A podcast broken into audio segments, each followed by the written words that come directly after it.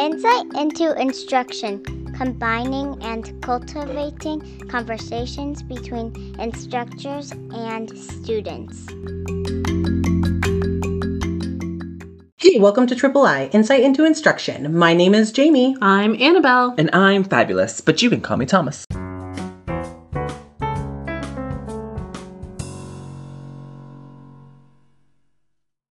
This week, for our Math 352 Teaching Elementary Math class, we were prompted with a series of questions to reflect on our work and progress throughout the semester.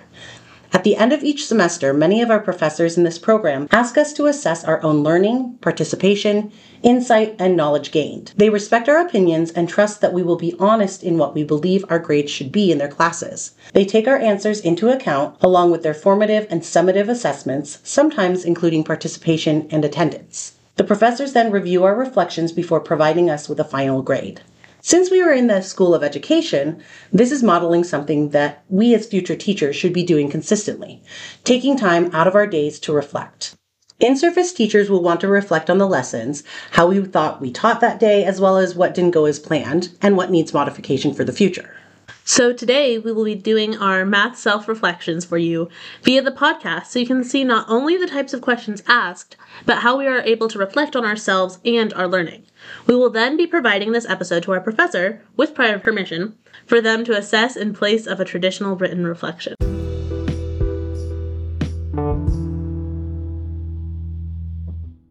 For this class, we are required to complete a math STEM unit project where we focus on the M in STEM. This question ties directly into that project.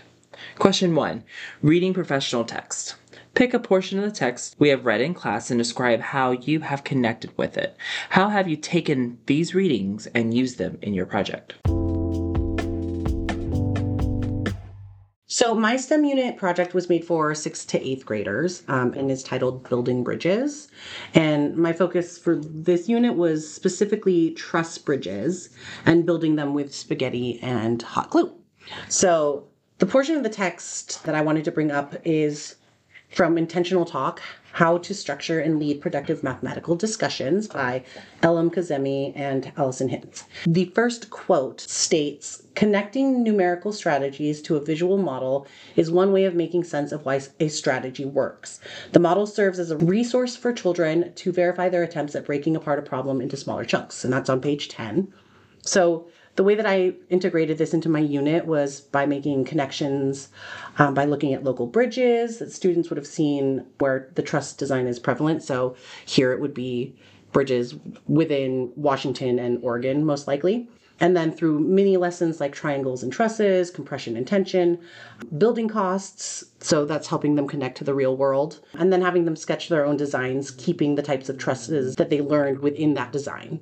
So that sketch, that scale blueprint, the scale model prototype, testing, reflecting, all of that sort of connects to that um, that section. That's sort of how I was seeing it.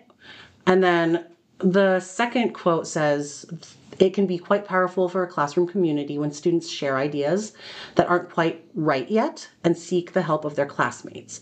A student seeking peer feedback is valued as having a good kernel of an idea that needs to be developed, and his or her classmates can be motivated to work through the issue. I mean, this is something I feel like for every single lesson that you do is if you're working on something within the class and you talk to your peers, getting that peer feedback is what's going to help you get better. For sure. Specifically, I mean, if you think about it, that's literally what this podcast is. Mm-hmm. Is having different views and having us work together to understand something in a totally different way because you don't look at the same thing as I do, Thomas, and you don't look at the same thing as I do. We don't see things the same way. Mm-hmm. So to do that within a building bridges is they're going to see something completely different than the person who's been staring at it for hours. Oh, definitely. They're going to see where there's no structural integrity or they'll see where the design could be modified in order to make it stronger. So that's sort of how I connected mine.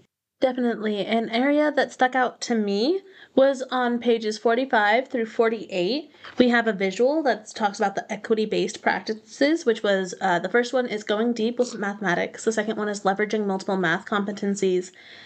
Um, the third was affirming mathematical learners' identity. Four is challenging spaces of marginality, and five was drawing on multiple resources of knowledge.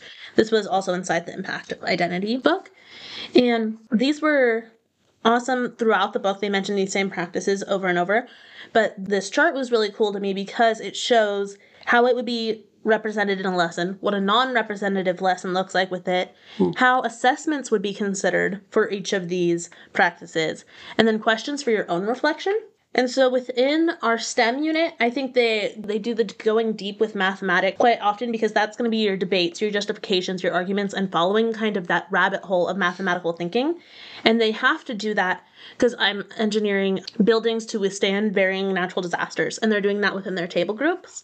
And so they spend the whole time debating how they build it or justifying the blueprints that they're going to end up using for their model.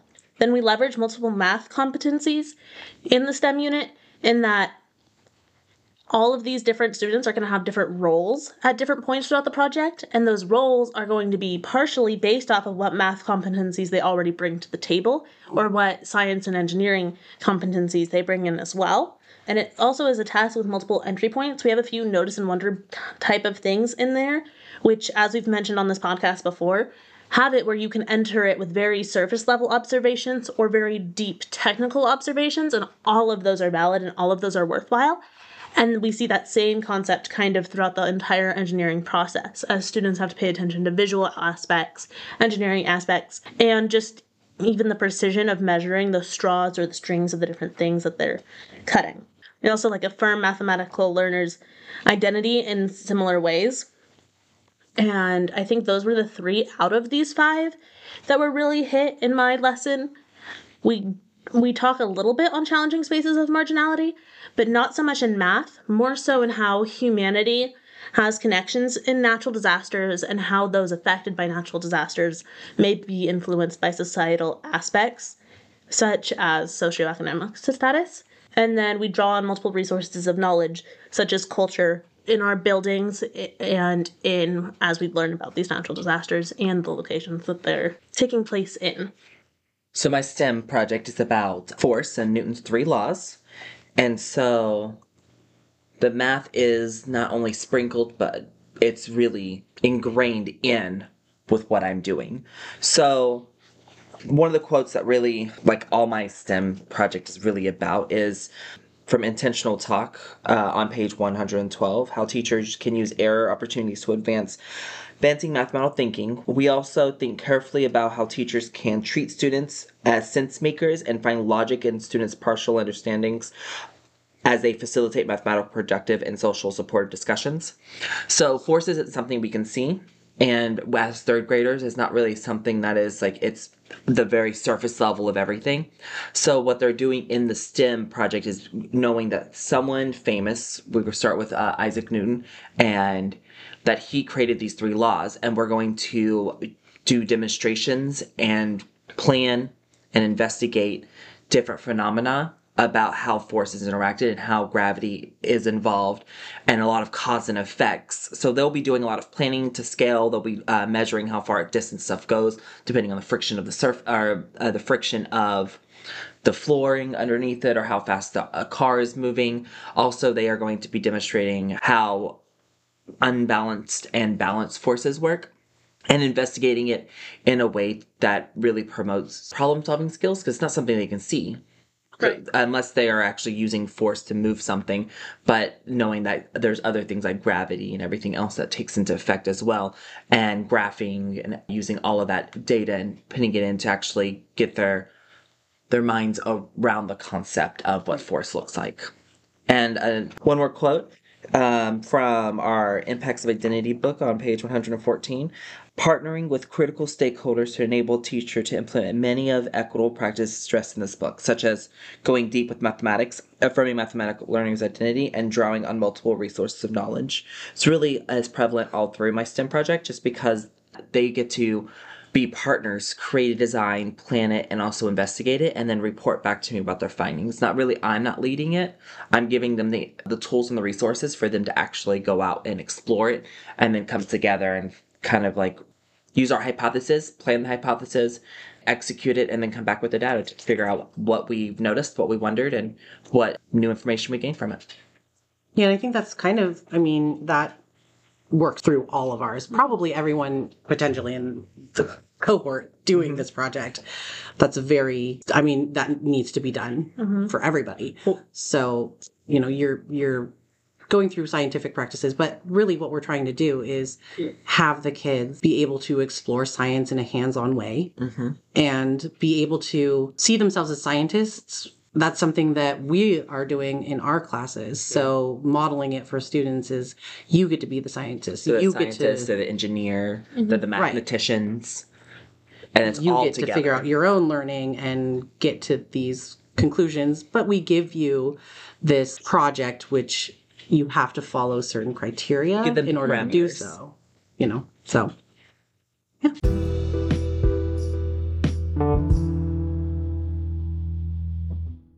So, our second question was based around participation. In it, it asked Do you contribute, share your thoughts, connections, and questions in small groups? What about in whole group? So I contribute, as you may well know, I like to talk. So I love to share my thoughts. I love connecting with things, both in small groups and large groups. I try not to talk too much in large groups because sometimes I could dominate a conversation. Um, but I do contribute when I think that something I haven't said hasn't already been said. Um, but definitely in small groups, I definitely have dominate the conversation. But y'all know that already. So i mean i feel like all three of us this is a yes for all three of us yeah. but i mean yeah i can i contribute as well i like to share my thoughts because i feel like sometimes when someone else is at, is working on a project they don't necessarily see it because they're so close to it Oh, definitely. so with me yeah i do share my thoughts and make connections in both small groups and large groups The thing is that we also not just share our thoughts on random subjects. We're actually sharing our thoughts about what we're supposed to be sharing our thoughts about. right um, Right. versus being off topic, which we all probably a little bit guilty of being a little off topic because we like to be social butterflies, but we are definitely making sure that we have those important conversations. Yes, and definitely honing in on those aspects.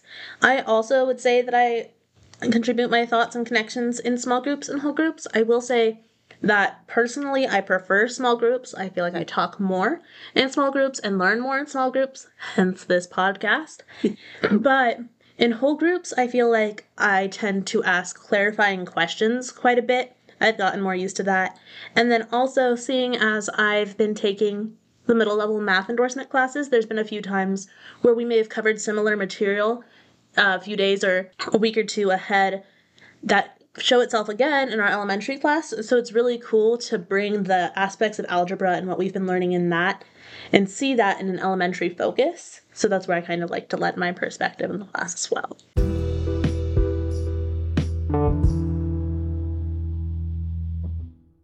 question three is regarding attendance have you missed any classes arrived late left early So as far as attendance goes, I have not missed any classes and I've been early and haven't left early, with the one potential difference just being the few times that I did attend on Zoom. I have missed a class because I had some stomach issues and I could not sleep. And then I went to sleep at like five o'clock in the morning and definitely could not wake up in two hours to be able to be there for class. But besides that, I also maybe have arrived late once or twice, uh, walking in with my beautiful big old bag just because I live in Portland. But besides that, I've been either in class or on Zoom. So for me, there was one day that I was actually late to class. It was February 28th because my eight year old daughter passed me her flu and I didn't want to, uh, I didn't end up waking up to my alarm. But I did come to Zoom class that day and then I emailed Tara, our professor, to apologize. But um, yeah, other than that, I wasn't late nor did I leave class early.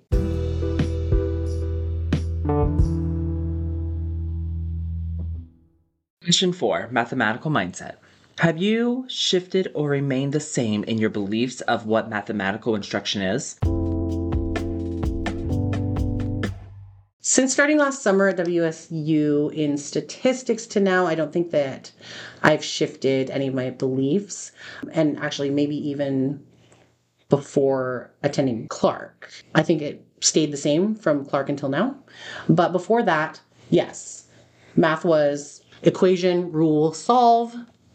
Math was not critical thinking, there wasn't reasoning, and it was merely memorization without understanding, which is what I thought it was, to now where my views have definitely changed. And I, I think that my mind has broadened to understand that math.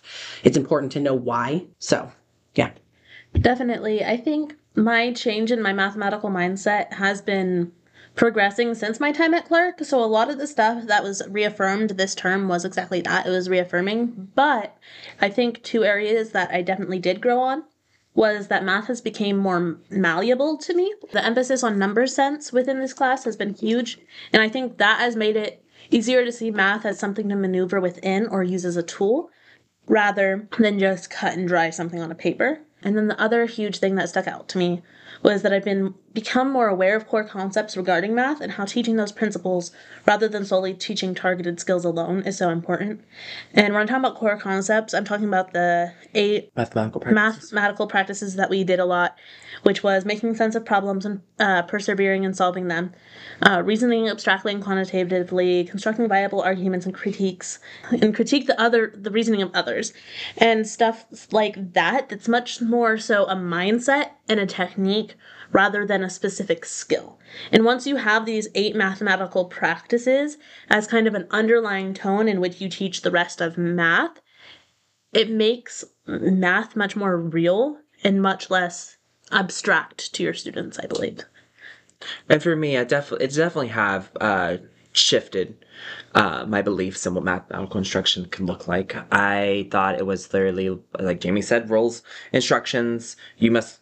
So here's the equation. This is only one way to solve the equation, and it's over. Ever since I've taken math at Clark, I understand that there are now multiple ways to solve it, and even more so in this class is that math that can be actually relatable and is in everything that we do, and it doesn't have to be that's the right answer, that's the wrong answer. It's actually just understanding how things can be solved in multiple different ways, and if you can figure if and if you can figure it out, that's great, and if not, then we just keep trying and keep going. Yep the how and why Yep, the how and why.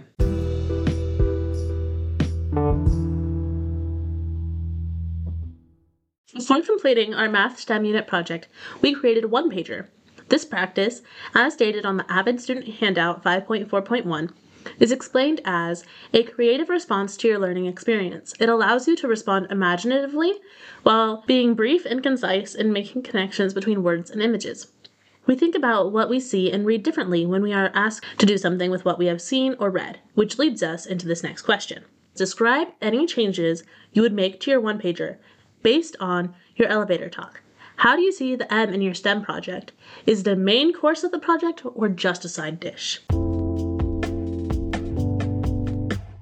So for a one pager with this basically how I see the M in my STEM project, I don't think it actually changed any because um, my whole concept for my STEM project was critical thinking at its finest. So it definitely was both science and math are huge components within it, and it was that way in my one pager, and that's how it is. Didn't really change.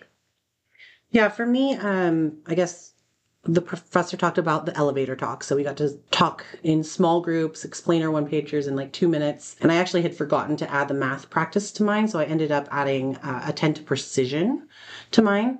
So they talk about proficiency in students and trying to com- communicate precisely using clear definitions and with within their own reasoning as well as discussing with others meanings of symbols that they choose just specifying me- units of measure. That was a big one. La- labeling axes to clarify correspondence with quantities things like that.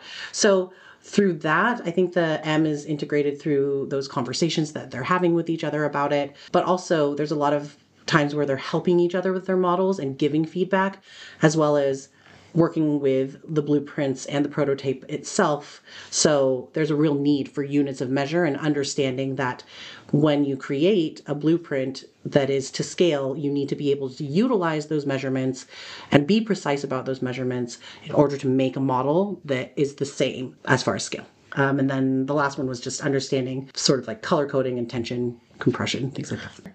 Yeah, I think Similar to Thomas, mine didn't change a whole lot between the one pager and the elevator talk, although I will say, when reflecting on all of it now, I can see a lot more where certain practices come into play a bit more than standards because beforehand I saw my math component as one standard around area and perimeter. But now, seeing as my STEM project hinged greatly on engineering, it was like this happy medium of a place for math and science. And so, with that, there's a need for precision and planning, which we have both in measurements and execution, but also in our blueprinting area, which is where we bring in area and perimeter again as students have to create individual blueprints, share them with a group, like critique and justify their reasonings based off of the parameters, and then decide one together that is mathematically accurate but also meets the needs of their buyers. And that's kind of at the core of where the math standards and math practices sit although they will be using math practices throughout the rest of their time as they problem solve and have to use a lot of perseverance in order to complete a model that can withstand testing.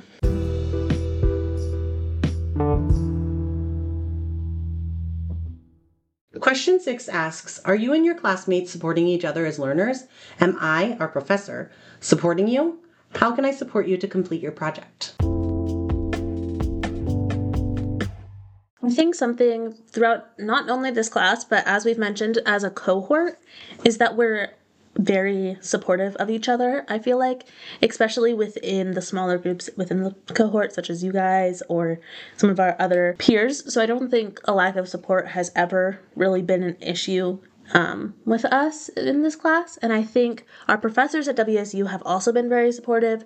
They're always there to hear either our worries about an assignment or any questions we may have and respond to those in a way that's really helpful. And so I don't think I've found any issues where support wasn't there as we are always working so closely and have such close contact that it's not one of those situations where you have a distant um, professor or a remote professor who you can only talk to during class. We email back and forth all the time, and I think that's been key in making this class run so smoothly. I think that, as you were saying, our cohort is so close. I, but I do like the fact that we have smaller class sizes, so not all, all 42 of us, 43 of us mm-hmm. together. And I think that our professor Tara is supports us extremely well, and I feel very blessed to have a teacher like her. The only thing that I would say to maybe support us to complete this project is give us a little bit more time. I don't know if she was aware, but we're not this is not the only unit study we're doing. We have to do one for ELL, one for English, one for science, one for math, as well as doing a huge case study paper that are all due within the next two weeks. And we just, I just don't feel like we have enough time to complete all of them without actually having to maybe do on finals week versus being due before finals week. Right. And I think part of that was part of it I know is part of the learning journey. But when these units were introduced, I think is what makes it harder to execute them by the time by the date yes. that they're due. If we had maybe like it was introduced two weeks ago versus last week or this week. Depends on the teacher. So I had some teachers introduce it this week. Mm, so for me, through the process, there's definitely been a lot of collaboration. Mm-hmm. There's the Think Pair Shares, the math talks, all the things that we're doing within the classroom. But also, because we do have such a supportive cohort and we all are supporting each other, we're able to ask for help from anybody. We have a Discord set up.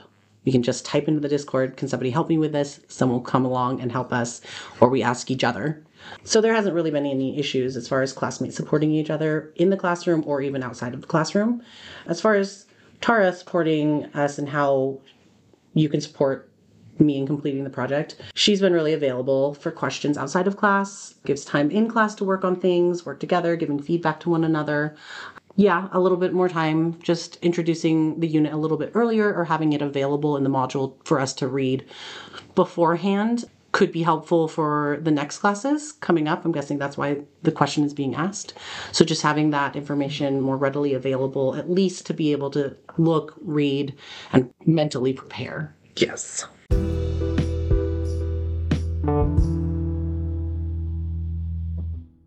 Question seven and eight. The last two questions we're lumping together. What do you think your grade should be for the classroom participation? Why? And any other comments you would like to add.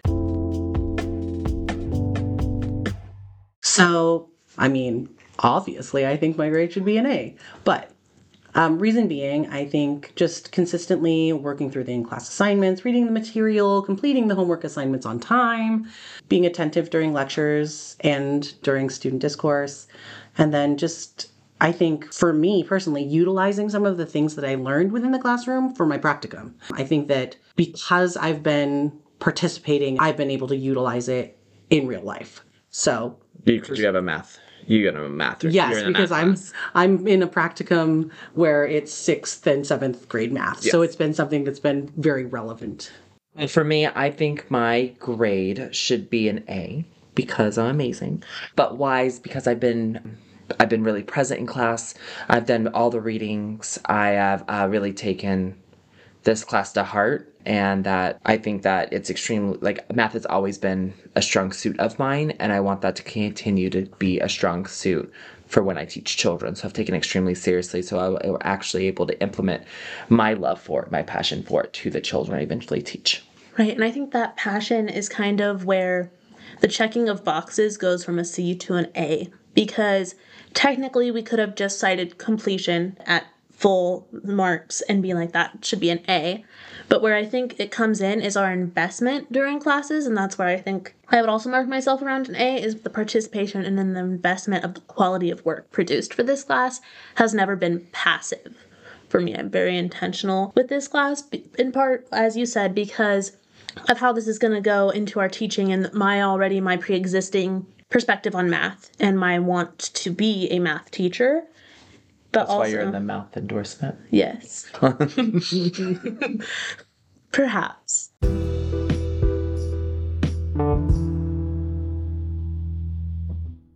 Thank you for listening to another episode of Triple I. As a quick shout out, we are so excited to have expanded our listeners from solely the United States to those of you in Germany, Australia, Canada, Spain, and India. This semester has been a whirlwind, and though spring 2022 ends soon, we only technically have a weekend, two days between when this semester ends and the summer semester begins. That being said, our summer semester is only six weeks long, so podcasts may continue to be published with more space in between.